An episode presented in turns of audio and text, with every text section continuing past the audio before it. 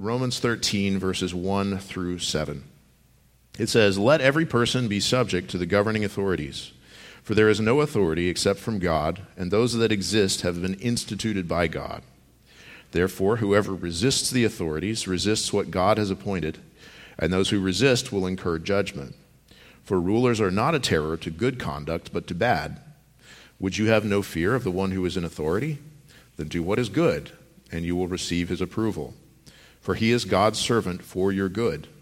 But if you do wrong, be afraid, for he does not bear the sword in vain. For he is the servant of God, an avenger who carries out God's wrath on the wrongdoer. Therefore, one must be in subjection not only to avoid God's wrath, but also for the sake of conscience. For because of this, you also pay taxes. For the authorities are ministers of God, attending to this very thing. Pay to all what is owed to them taxes to whom taxes are owed revenue to whom revenue is owed, respect to whom respect is owed, honor to whom honor is owed. I want to remind you that as we've come to this part of the book of Romans, we've had 11 chapters that began the book that were telling us the big, beautiful, glorious doctrinal truths of the gospel of Jesus Christ. Starting with the reality of human depravity, that everybody is born under sin, and rebelling against God, and that we have no hope for our sin except for the fact that Jesus came in the flesh out of love for us, unexplainable, unimaginable love, to die on the cross for sinners, to save us from our sins, to be the propitiation for our sins, so that we could be saved not on the basis of being a good person, which we could never do, but on the basis of Jesus' righteousness, by faith alone, in Christ alone. And these doctrinal truths have led up to the praise of God at the end of chapter 11. And now, beginning at chapter 12, he's telling us if you have believed these things, if you are new in Christ, then here's how to live as a new creature in Christ. And that's kind of where we are. And, and just to remind you, the beginning of chapter 12 said, I appeal to you, therefore, brothers, by the mercies of God, to present your bodies as a living sacrifice, holy and acceptable to God, which is your spiritual worship. Do not be conformed to this world, but be transformed by the renewal of your mind, that by testing you may discern what is the will of God, what is good and acceptable and perfect. So, as we continue into chapter 13, this is still part of the explanation of here is the good and acceptable and perfect will of God. Here is part of what it looks like to live as somebody whose mind has been transformed and who is giving their bodies as a living sacrifice. And what he's going to tell us today is that part of what that looks like is to recognize that the human authorities that God has put in place over us in this life are there by the decree of God, and that it is a God honoring thing to submit to the authorities that God has put over us. That is part of what it looks like to give yourself as a living sacrifice in worship to God. This text that we just read, Romans 13, 1 through 7, it's a simple, straightforward passage. It's one of those passages that means exactly what it sounds like it means. But because there is always such a tendency in the human heart to rebel against authority, it's a passage that often gets reinterpreted. It's one of those places in the Bible where you can find all kinds of people who have come up with all kinds of ways to say, this actually, if you really knew Greek, it really means the opposite of what it seems to be saying. But I'm going to just tell you that's not the case. It means very straightforwardly exactly what it says. But I want to tell you, as we're talking about the relationship between Christians and government authorities, I have to just tell you up front that I am biased. I am biased in favor of the United States of America. I think we're in a good country. In fact, I think we're in the best country that the world has ever seen. I think we have the best constitutional system. I think the Declaration of Independence lays out some of the best ideals that the country has, has continued to seek to live up to over time. And I think that God has providentially blessed this country in ways that we don't even realize, not just in the form of government, but also in the background of our culture that makes this form of government feasible for us, where it's been tried in other places around the world and failed miserably because they didn't have the same kind of background that we have had.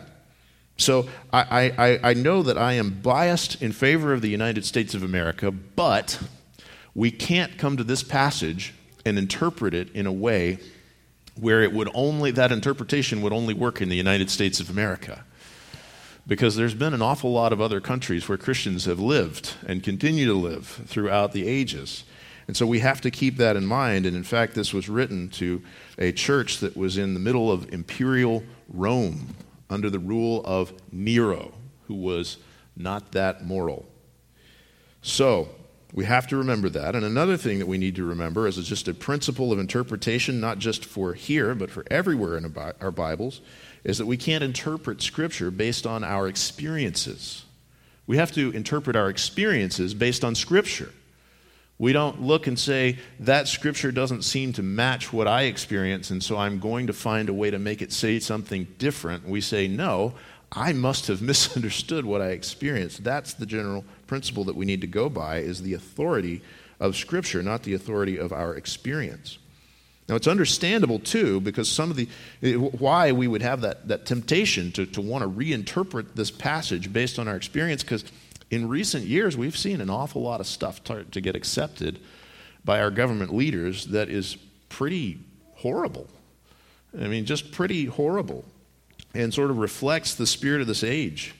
Uh, I think the spirit of this age is, is summed up in 2 Peter 2.10, where we're warned about those who indulge in the lust of defiling passion and despise authority. That really is kind of the spirit of the age right now, isn't it? What is your defiling passion? Well, express it. Indulge yourself. Be yourself. Make others celebrate that. Indulge it. What about authority? Oh, down with authority. Down with authority. And we as Christians, we look at certain kinds of, of expressions of that rebellion against authority in America and around the world, and we say, boy, that's horrible. But then at the same time, we also find that, that tendency in our own hearts, too to say, but my situation, when the authorities are doing what I don't like, now I get to despise authority. Boy, it's hard, isn't it? And we see the authorities themselves doing all kinds of, of things, not all of them by God's grace, but we see lots of leaders in our country and even in our community who are, are committed to the lust of defiling passion, and, and they're so committed to it that they think that the killing of defenseless unborn babies is an act of justice because, because by doing that, they can let more people indulge the lusts of their flesh without consequence. It's very backwards. And we have leaders in government positions who promote the defiling lust of the flesh and same sex marriage and all kinds of sexual immorality and rebellion against the distinction between men and women that God has built into creation that ought to be obvious to everybody. And we even have those who are in positions of authority who still try to despise authority and try to latch onto that spirit of the age. You even hear things like United States senators saying, We are going to go after the elites. And I always wonder, who are the elites if United States senators are not the elites? I don't know. But they, they're trying to say, let's stir up these things and these feelings. Well, as Christians, when we look at that and we, we see all that, we wonder, well, what are we supposed to do here? So it's understandable for us to come to a passage like this and say, surely it must not mean what it sounds like it means. Especially when you combine all that with what happened with all the difficulties of the COVID situation, which caused all kinds of controversies and difficulties in pretty much every church in America as all kinds of people were having all kinds of opinions, not just about the virus, but about how churches should deal with the government orders dealing with the virus. And in light of that, all kinds of reinterpretations of this passage came up. But I want to submit to you that God hasn't been caught off guard by the current events of America. Whether it's COVID, whether it's the government, whether it's the popularity of the defiling lusts of the flesh, all of these things are not caught off guard this scripture is here. Psalm 119, verse 89 says, Forever, O Lord, your word is firmly fixed in the heavens. And this is part of why it's, it's so good for us to be not just to say, yes, we believe that the Bible is true, but also to be grounded in some confessions of the faith of, of church history. Because eh, you could say to yourself, of course I submit to the scriptures, but this passage actually means the opposite of what it looks like. Well, we're not the first people ever to read the Bible. We're not the first people ever to have the Holy Spirit. We're not the first people ever to have the ability to wisely interpret the scriptures. There's been many who've come before us and passed down these interpretations that are very good, that we need to pay careful attention to. So, for example, in this church, we have a statement of faith that's called the New Hampshire Confession of 1853. And there is a paragraph in that statement of faith, paragraph 16, on the civil government. And it's essentially an interpretation of Romans 13, 1 through 7. And here's what we have said together that we believe as a church it says, We believe that civil government is of divine appointment for the interests and good order of human society, and that magistrates, that means government authorities, people in positions of leadership in the government, are to be prayed for, conscientiously honored, and obeyed, except only in the things opposed to the will of our Lord Jesus Christ, who is the only Lord of the conscience and the Prince of the kings of the earth. Or another, another document that I hold dear, and that I know that many of you hold dear as well, is the Second uh, London Baptist Confession of Faith of 1689, which I should actually say was, we call it 1689 because that was the year of the Act of Toleration, meaning that was the year when in England they stopped persecuting Baptists. It was actually written in 1677 when the persecution of Baptists was very strong but here's what they said in that interpretation of Romans 13. They said, God, the supreme Lord and King of all the world, has ordained civil magistrates to be under him, over the people, for his own glory and for the public good.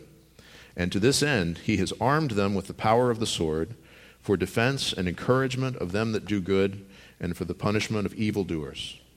Goes on to say that it is lawful for Christians to accept the office of a magistrate and it goes on to say that civil magistrates, being set up by God for the ends aforesaid, subjection in all lawful things commanded by them ought to be yielded by us in the Lord, meaning we ought to obey those that God has put in positions of authority, unless we would have to disobey Christ to do that. Now, those confessions get their interpretation of Romans 13 right, and it is very straightforward. But we need to know up front, even before we start getting into these particulars of Romans 13, that Jesus is Lord of all. Did you know that? We say that all the time, right? I mean, that's part of just sort of the essential confession of faith when you come to know Jesus, is that we declare Jesus is Lord. But Jesus is actually Lord over everything. So when we talk about Romans 13 and the fact that God puts government authorities in place, we are in no way saying that they usurp the lordship of Jesus. Here's what it says in Colossians chapter 1, verse 16. It says, "For by him, that's by Christ, all things were created in heaven and on earth, visible and invisible, whether thrones or dominions or rulers or authorities, all things were created through him and for him." And he is before all things, and in him all things hold together. And he is the head of the body, the church. He is the beginning, the firstborn from the dead, that in everything he might be preeminent. You know, there is absolutely nothing that exists for any ultimate reason other than the preeminence of Christ. And that includes you and me, and time and space and history and stuff and governments and businesses and families and everything. It exists because Jesus is the creator and is the, Lord over all things and is the one who will be preeminent in everything. So he is Lord of all.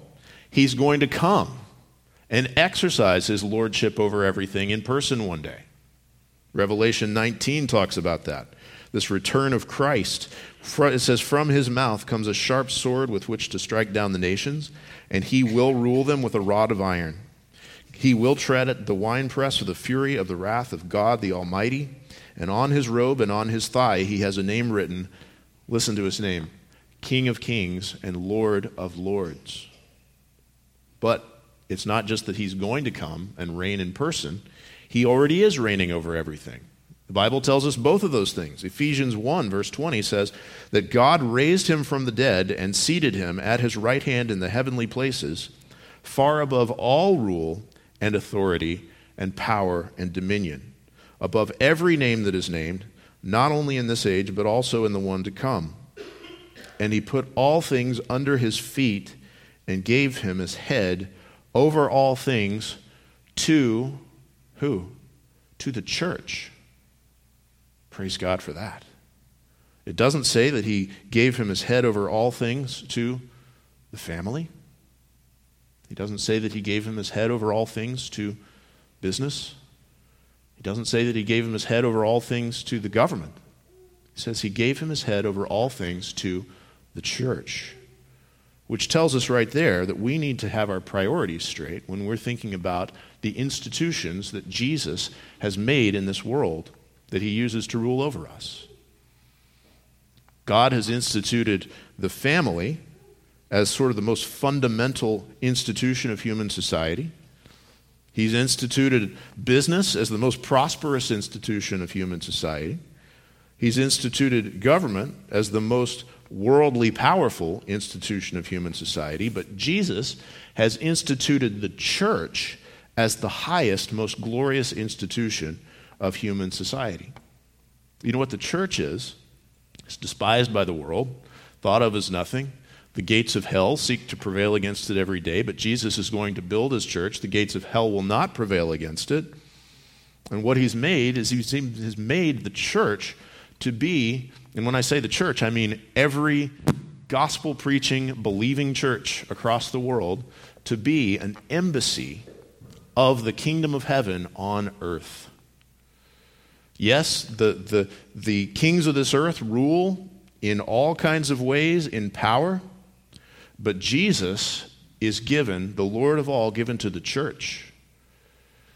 We, we get to be this, this outpost of a kingdom that is not of this world, which is what Jesus said. Jesus said to Pilate as he was on trial, My kingdom is not of this world. If it were of this world, my servants would have been fighting. Judas expected Jesus' kingdom to be of this world. And when he realized that that's not what Jesus is going for, that's when he decided to betray him. But we get to be an outpost as the church of the kingdom that is not of this world, speaking the truth of the lordship of Jesus Christ to every institution and every individual around us. It is an amazing thing that we get to be part of the lordship of Christ, not by saying we're going to take over the government and make a Christian revolution, but instead by saying we are going to make disciples of all nations not discipling the nations in terms of teaching every government that they ought to be following the civil laws of Old Testament, uh, Old Testament Israel, but in terms of going to the individuals and winning them to Christ so that we can baptize them in the name of the Father and the Son and the Holy Spirit. Now, these institutions that Jesus has set up, that's part of how he exercises his lordship. He's given families to exercise his lordship in the home and over the raising of children. He's given businesses to exercise his lordship and organizing things in a way they're going to be worldly prosperous toward those that benefit from, from that business. He has, has organized governments, and we'll talk about that. That's what this is all about for our good and for the peace and order of society. And he's organized the church as the highest, most glorious institution that there is. Now, there's all kinds of movements that try to mix these institutions up together.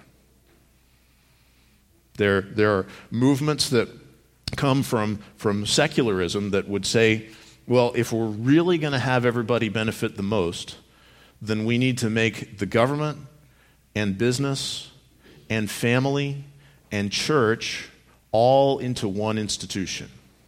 That's what socialism is. And it has been tried and it doesn't work. There's also those from, from the, the Christian side, though, who would say, well, if we really want everything in this world to, to function as it ought to, then we need to bring those institutions together. We need the church to come in and to take over the government. This has been tried. This has been tried in the old state churches of Europe. And you look there and you say, Did they bring about the kingdom of God on earth? Certainly not. It's been tried in the old social gospel of the American progressive era of 100 years ago. It's being tried in the new bump in popularity of theonomy. And if you don't know what that is, that is fine. And all of those movements have come uh, on this misconception that the church's job is to bring about the reign of Christ by seizing government power. And any time in history that, that there's been a, a, a, merging of the government and the church, the intention of the church is always to, to use the government's policy to influence the world and, and to sanctify the world, but the effect is the opposite. The effect is that the government ends up controlling the church. And we Baptists almost always end up having to run for our lives when that happens. Guys, the church's mission is not to disciple the nations by pouring its efforts into non church institutions like the government. The church's job is to be an embassy on earth of the kingdom of heaven, to make disciples of individuals, to spread the gospel of Jesus Christ, to be salt and light in this world that is depraved.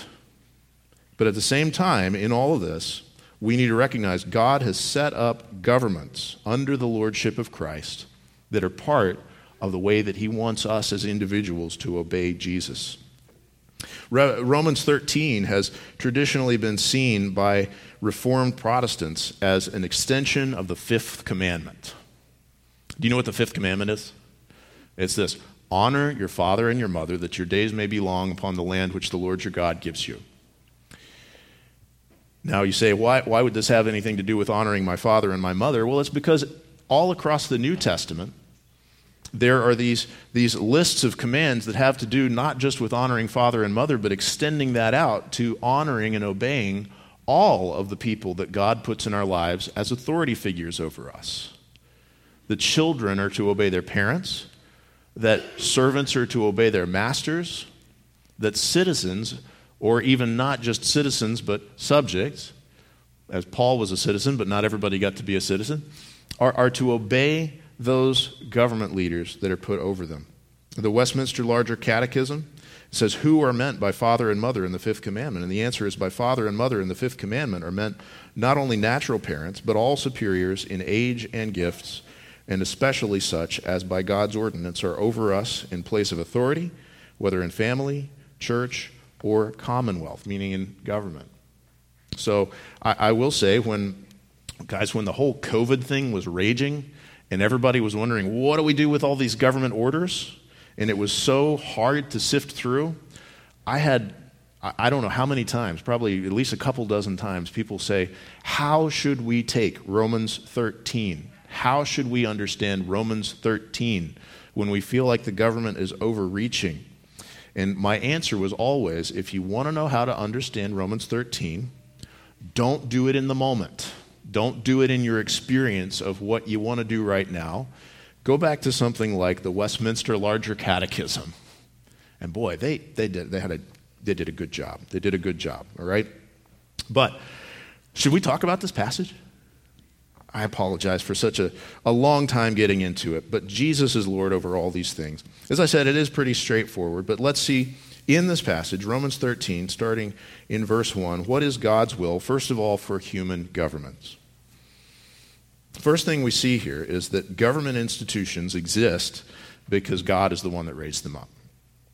So it says, Let every person be subject to the governing authorities, which we'll, we'll get to actually in point two, because we're going to ask what is the responsibility of Christians in this. But it says, For there is no authority except from God, and those that exist have been instituted by God. See what's going on there is, is he saying that it's not just the individuals who are government leaders that have been put in their place by providence, but it's also the whole system that's in place. And this is something that is always going to be there. Anytime there's a gathering of human beings together into some kind of a society, there's going to be some sort of a government that's over them. It just happens. Whether it's the mafia or somebody else, somebody is going to take control. And it's by God's grace when that system is a good system and an orderly system But this tells us that whatever is the system that's over a particular society, it's there because God decided it would be there. Now, it may be a system that is incredibly difficult to operate under, or maybe a system that, as I said, I think our system in this country is the best one that there is. But either way, it's in place because God decided that that system would be in place. So in America, we have uh, our highest authority is the Constitution. Our highest authority is not an individual, our highest authority is the Constitution. And the founders set things up so that no one man and no one branch of government can can take us down a path of tyranny, and there's all kinds of means of checks and balances and ways of removing bad leaders and changing bad policies, and, and not just within the federal government, but 50 different state governments as well, right? And so that's the system that we have, and when we see that as Americans, we can look at Romans 13:1 and we can say that constitution and that system is there because God decided it would be there. Saying that is not saying that the Constitution is infallible. It's not saying that the American system is some sort of a perfection of human government. It's just saying this is the system God gave us. If we were living in France, we could say, I don't think this system's quite as good, but it's the system God gave us. If we were living in Korea, we could say, different system, but it's the system God gave here. The point here is God's providence. God directs the circumstances of mankind in each country, each society, as He sees fit. Sometimes those systems are for judgment, sometimes those systems are for the benefit of people. But God is the one who put them in place. Not just the systems, but the leaders within those systems are placed by God. If you look at verse 2, it says, it says that these authorities exist from God and whoever resists authorities resists what God has appointed. And those who resist will incur judgment. It also goes down in verse 6 to say that these authorities are ministers of God. You know, this, this ranges all the way from, you know, high up leaders like a president, all the way down to local enforcers of the law like the police officer who pulls up behind you with his lights on. And what you can say is, you know what? I don't, I don't necessarily know the heart of this person. God knows the heart of this person. I might not know anything about this police officer who's pulling me over. I might know him really personally. I don't know. I might know all about his business. But the fact that God has put him in a position of authority means that God is using his authority as an authority over me for my good, as an extension of God's rule in my life. That's the way that this teaches us to take this. God put them in place. John 19, verses 10 and 11, when, when Jesus was on trial before Pilate, Pilate was getting frustrated that Jesus remained silent for so long and said, Do you not know that I have authority to release you and authority to crucify you? And Jesus answered him, you would have no authority over me at all unless it had been given you from above. Now, Jesus doesn't say, therefore, I cast off your authority. No, he says, you do have authority in this situation, but you need to recognize that it was given from above. Now, Christians, if you decide to run for office, that's good. Okay? If you can do that with integrity, if you can do that with an attitude of serving the Lord and doing what is right in your personal life and how you go about it and how you're going to carry out that office, that is a beautiful and a good thing. But no leader ought to ever think, I am a leader in this position because I am just so great. This is an instruction not just for how we as Christians should view our leaders, but also for leaders to see you're only in place because Jesus the Lord decided that you could be for a little while. Jesus is Lord over all of these leaders. Now, as Christians, do we look at these leaders and do we say, well, I can identify this one who is not doing a good job. I can identify this one who is personally immoral, and so therefore I can ignore their authority? Or even, it's questionable how this guy got into his office, and so I can ignore his authority. Well, I love what John Calvin says about this. He says, The Apostle Paul intended by the word governing authority to take away the frivolous curiosity of men who are prone often to inquire by what right they who rule have obtained their authority. But it ought to be enough for us that they do rule, and that they have not ascended by their own power into this high station, but have been placed there by the Lord's hand. And by mentioning every soul, that's the very beginning of the passage, let every person be subject. He, he says, uh, he removes every exception, lest anyone should claim an immunity from the common duty of obedience. I'll just quote one more great Reformed guy, Charles Hodge. He says, It was to Paul a matter of little importance. Uh, it was to Paul a matter of little importance whether uh, the emperor was appointed by the Senate, the army, or the people, whether the assumption of the imperial authority by Caesar was just or unjust, or whether his successors had a legitimate claim to the throne or not. It was his object to lay down the simple principle that magistrates are to be obeyed. He got it right. That's what it says. It's just simply what it says. God uses them. What else is, does he do? Why has he instituted them? Well, he uses these government authorities to approve what is good and to punish what is evil.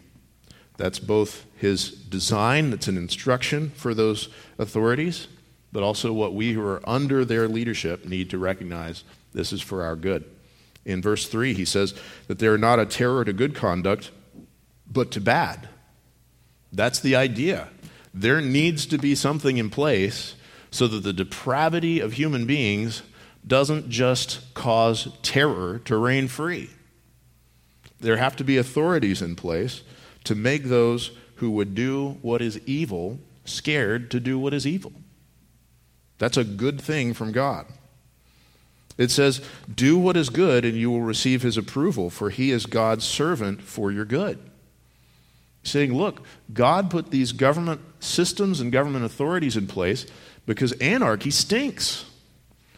You know, you, you, you think that, well, government is terrible Go try Somalia.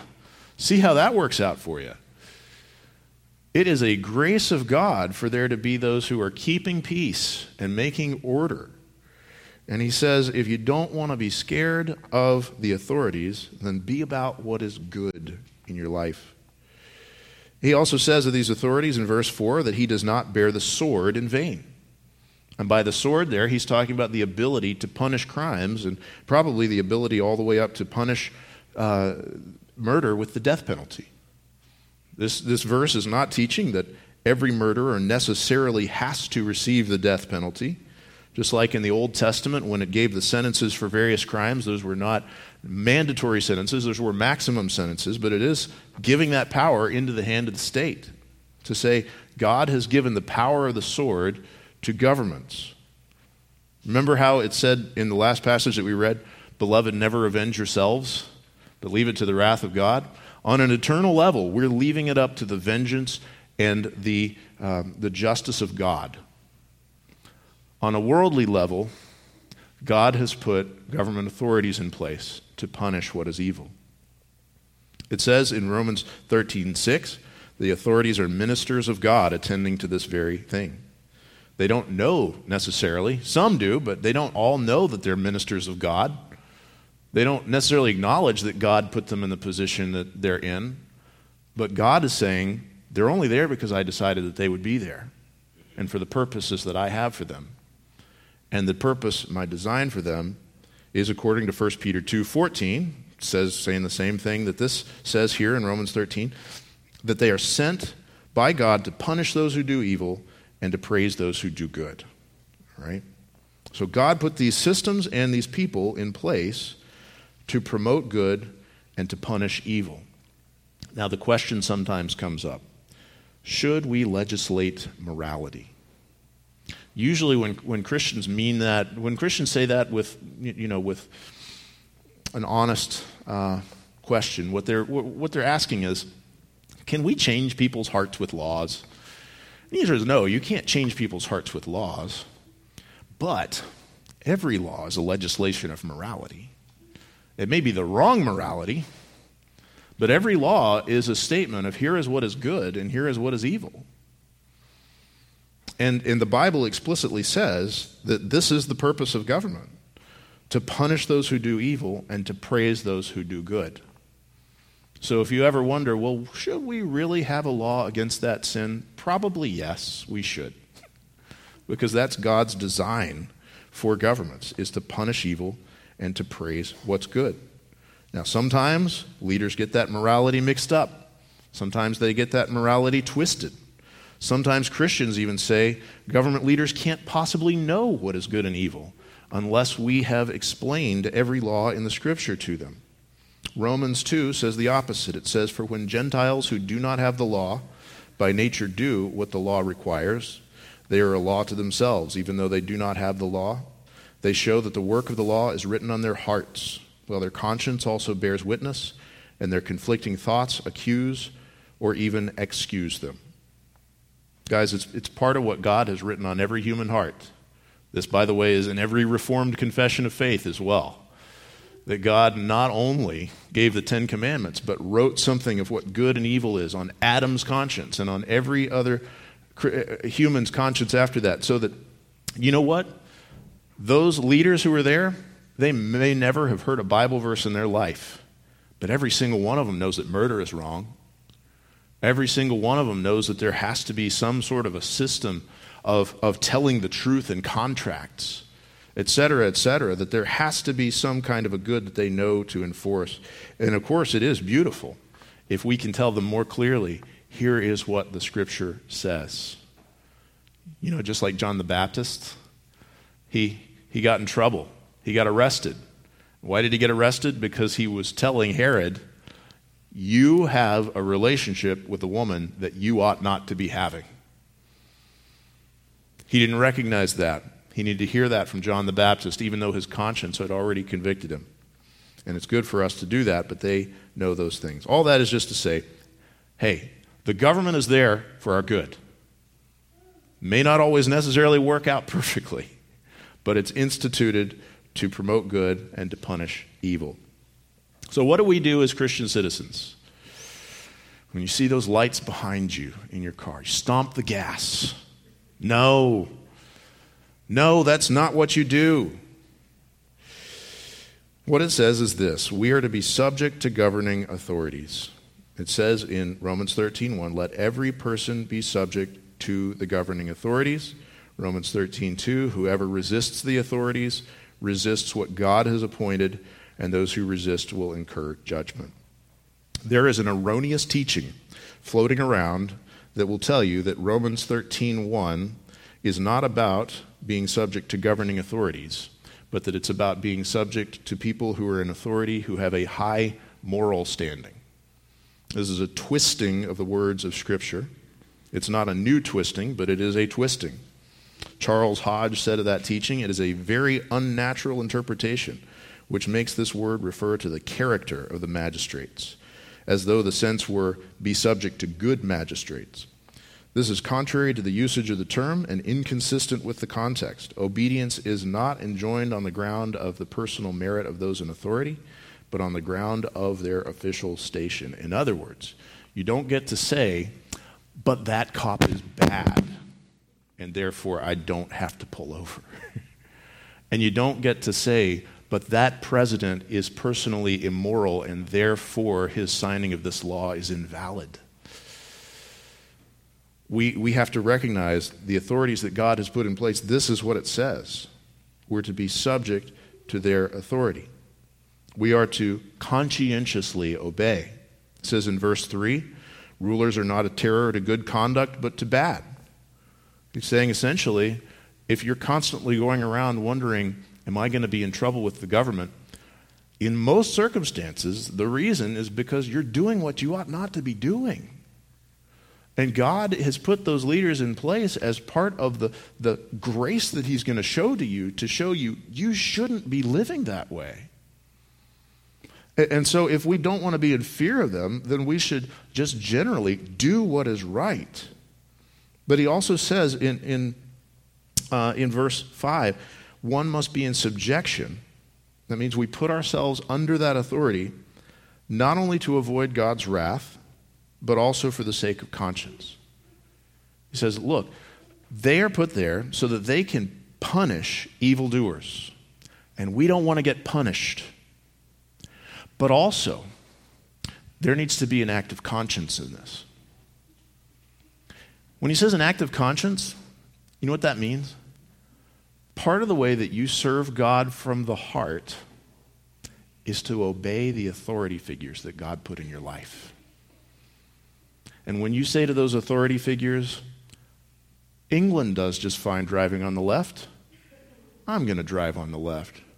You might, might manage not to hit another car, but it ought to be on your conscience that you have disobeyed God in disobeying the authorities, even though there's not a Bible verse that says drive on the right.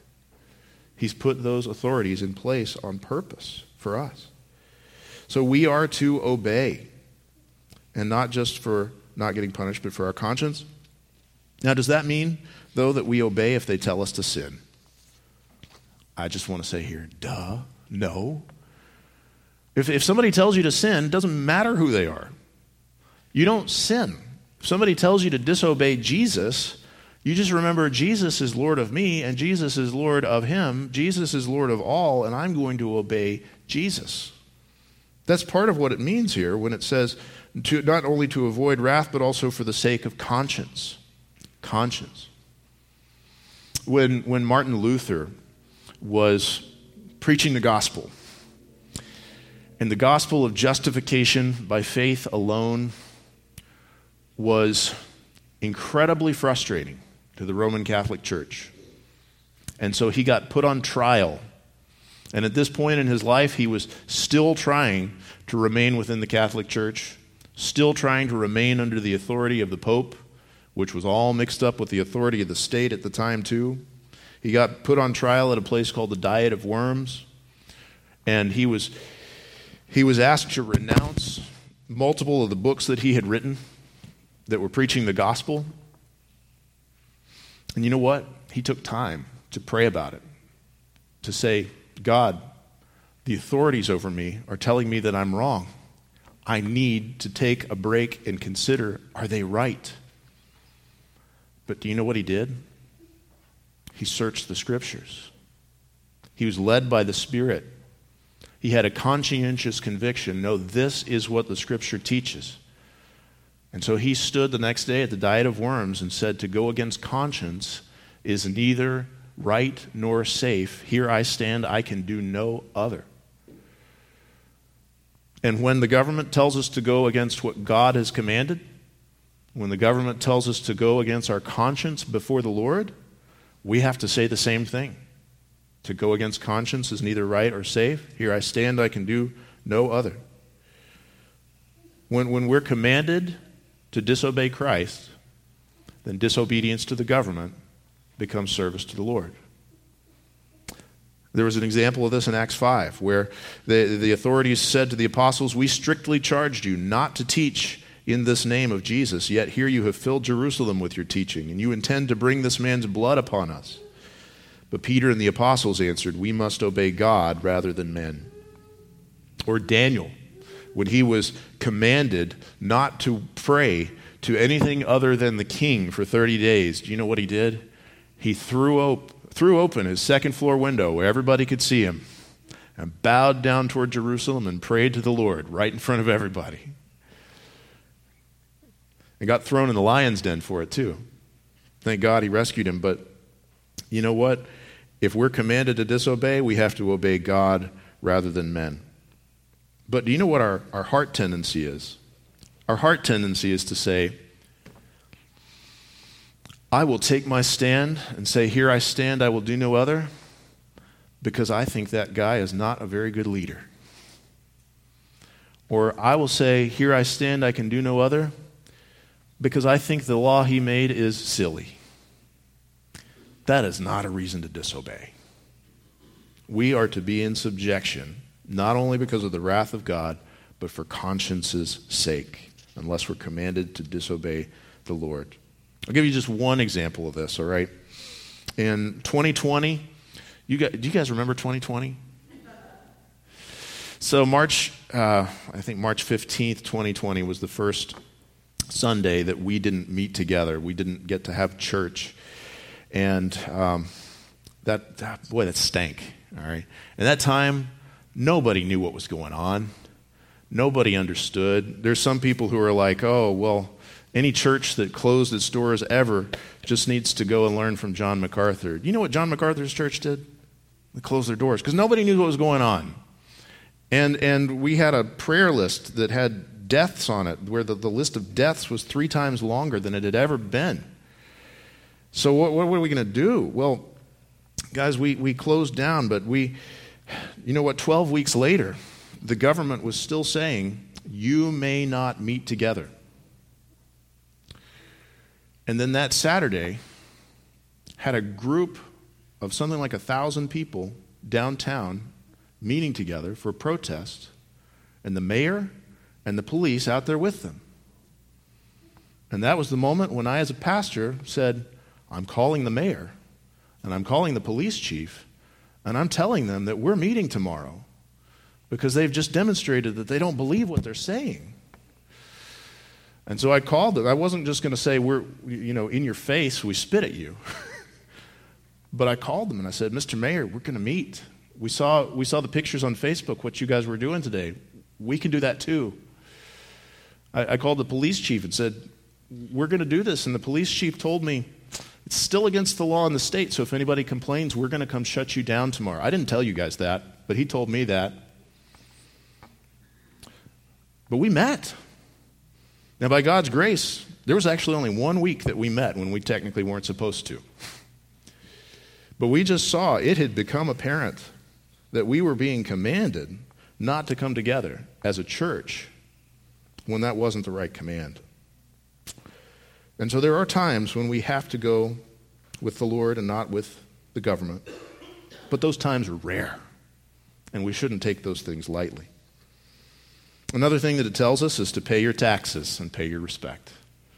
This is pretty straightforward. Verse 6 Because of this, you also pay taxes. Because of what? Because they're maintaining order and peace in the world around us, and we need them to do those jobs. We need that to be funded. Now, do taxes ever get wasted and used in wrong ways? Absolutely. Did the Roman government ever tax in the wrong ways and waste those funds on what ought not to be done? Absolutely. And that's why it was such a supposedly trick question when they came up to Jesus and said, Should we pay taxes to Caesar or not? But you know what Jesus said?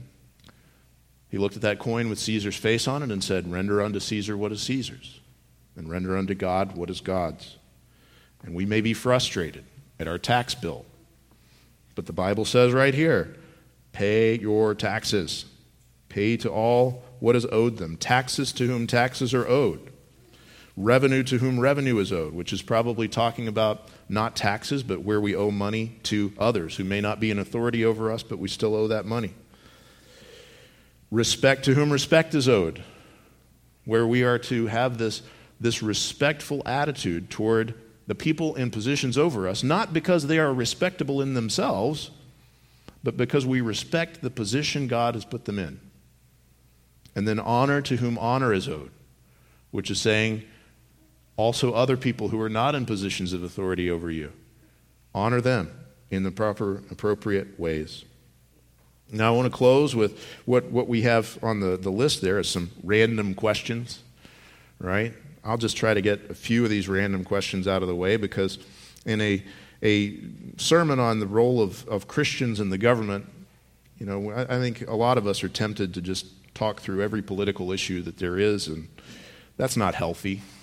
That's not healthy. That's getting entangled in civilian affairs, as, as the Apostle Paul puts it. It's, it's not the direction that we're to be orienting ourselves as a church, eh, to, to just be completely caught up in politics. That's just simply never what the commands or the examples of the New Testament show that a church and its leaders ought to be doing. But we do have a few things we want to know. First is this Should Christians vote? I would say the answer is yes. You should vote. Because that's one of the ways in our system that God has set up where we can have a real voice and make a real difference and what's going on with our leadership. Where it says that we have to be subject to the governing authorities, those that are already under us, does that mean that we can only vote for the people who are already in positions of leadership, that we can only vote for incumbents? No, that's not what it means. Because God hasn't only put the people there, He's also put the system there, and that system includes the ability to remove people and replace them. Do, do, here's a question What if a ruler or a government leader is generally bad? There's been a lot. you can't list them all. Well, I, I heard one Christian leader address this by saying, well, in the context where this was written, when Paul wrote the letter to the Romans, sure, Nero was emperor, but Nero, the exact quote was Nero didn't start off all that bad. and I just I looked it up and I found out, yeah, at this point when the letter to the Romans was written, Nero had only murdered his stepbrother. It was going to be a whole other year before he murdered his mother. And, and it was going to be, you know, another, another 10 years before he started the mass murder of Christians. Guys, Paul knew what was going on. The Holy Spirit, God, knew what was going on. This is not something that is obey your leaders if they're doing kind of a good job like Nero kind of was. No.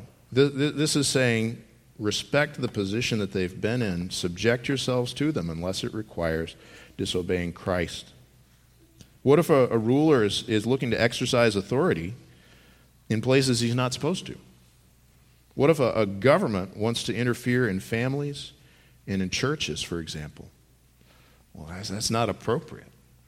He, he needs to remain in the sphere that he has. But at the same time, you know what? If you have crimes going on in your home, the government needs to intervene. If there are crimes going on in the church, the government needs to intervene. That is within their purview. But the government can't tell us, hey, here is an extra song that you ought to add to your worship service this week. We're not going to do that. Can we, when can we disobey? Well, when we're commanded not to obey Christ. When can we revolt? That's a hard question. Should the American Revolution have happened? Probably yes, but guys, we're not going to get into that because I'm just not a very good historian. But I'll just say that, that even in situations like that, it still needs to be under the leadership of government leaders. You know, if we, if we were get a, to get a tax bill from Canada, and Canada was going to say, hey, we're going we're to send the British Army if you don't pay our tax bill, we'd probably revolt again.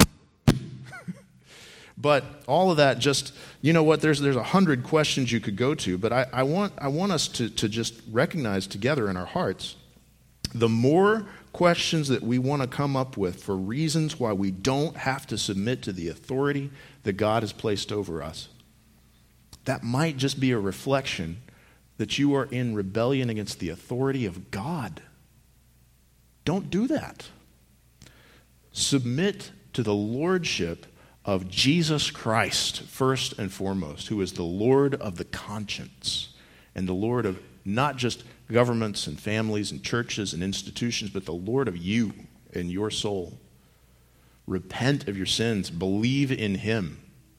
Know that He is the risen Lord of all things, but also recognize that part of the way that He leads you in this life is by graciously giving you leaders to obey. Let's pray. Father, thank you for what you have, have done for us in Christ. Lord, we were, were born into a state of sin and rebellion against you. We were born in love, not just with the passions of the flesh, but with despising authority. And God, we thank you for forgiving us of that sin. We thank you for redeeming us by faith in Jesus Christ. For those who aren't yet saved of those things, I pray that you turn them to the grace of Christ. And God, I pray that you would help us as those who do know you to continue to be sanctified, not just in our personal lives, but also recognizing the authorities that God has put over us and submitting to them as to the Lord. Father, I pray that when there are situations where we need to disobey out of obedience to Christ, that you would give us the courage to stand firm and to do that. Lord, even as, as it's said of many in the book of Revelation, that they conquered by the blood of the Lamb, for they loved not their lives even unto death. Lord, would you make us more than conquerors as we stand firm in the Lordship of Jesus Christ? And it's in his name we pray. Amen.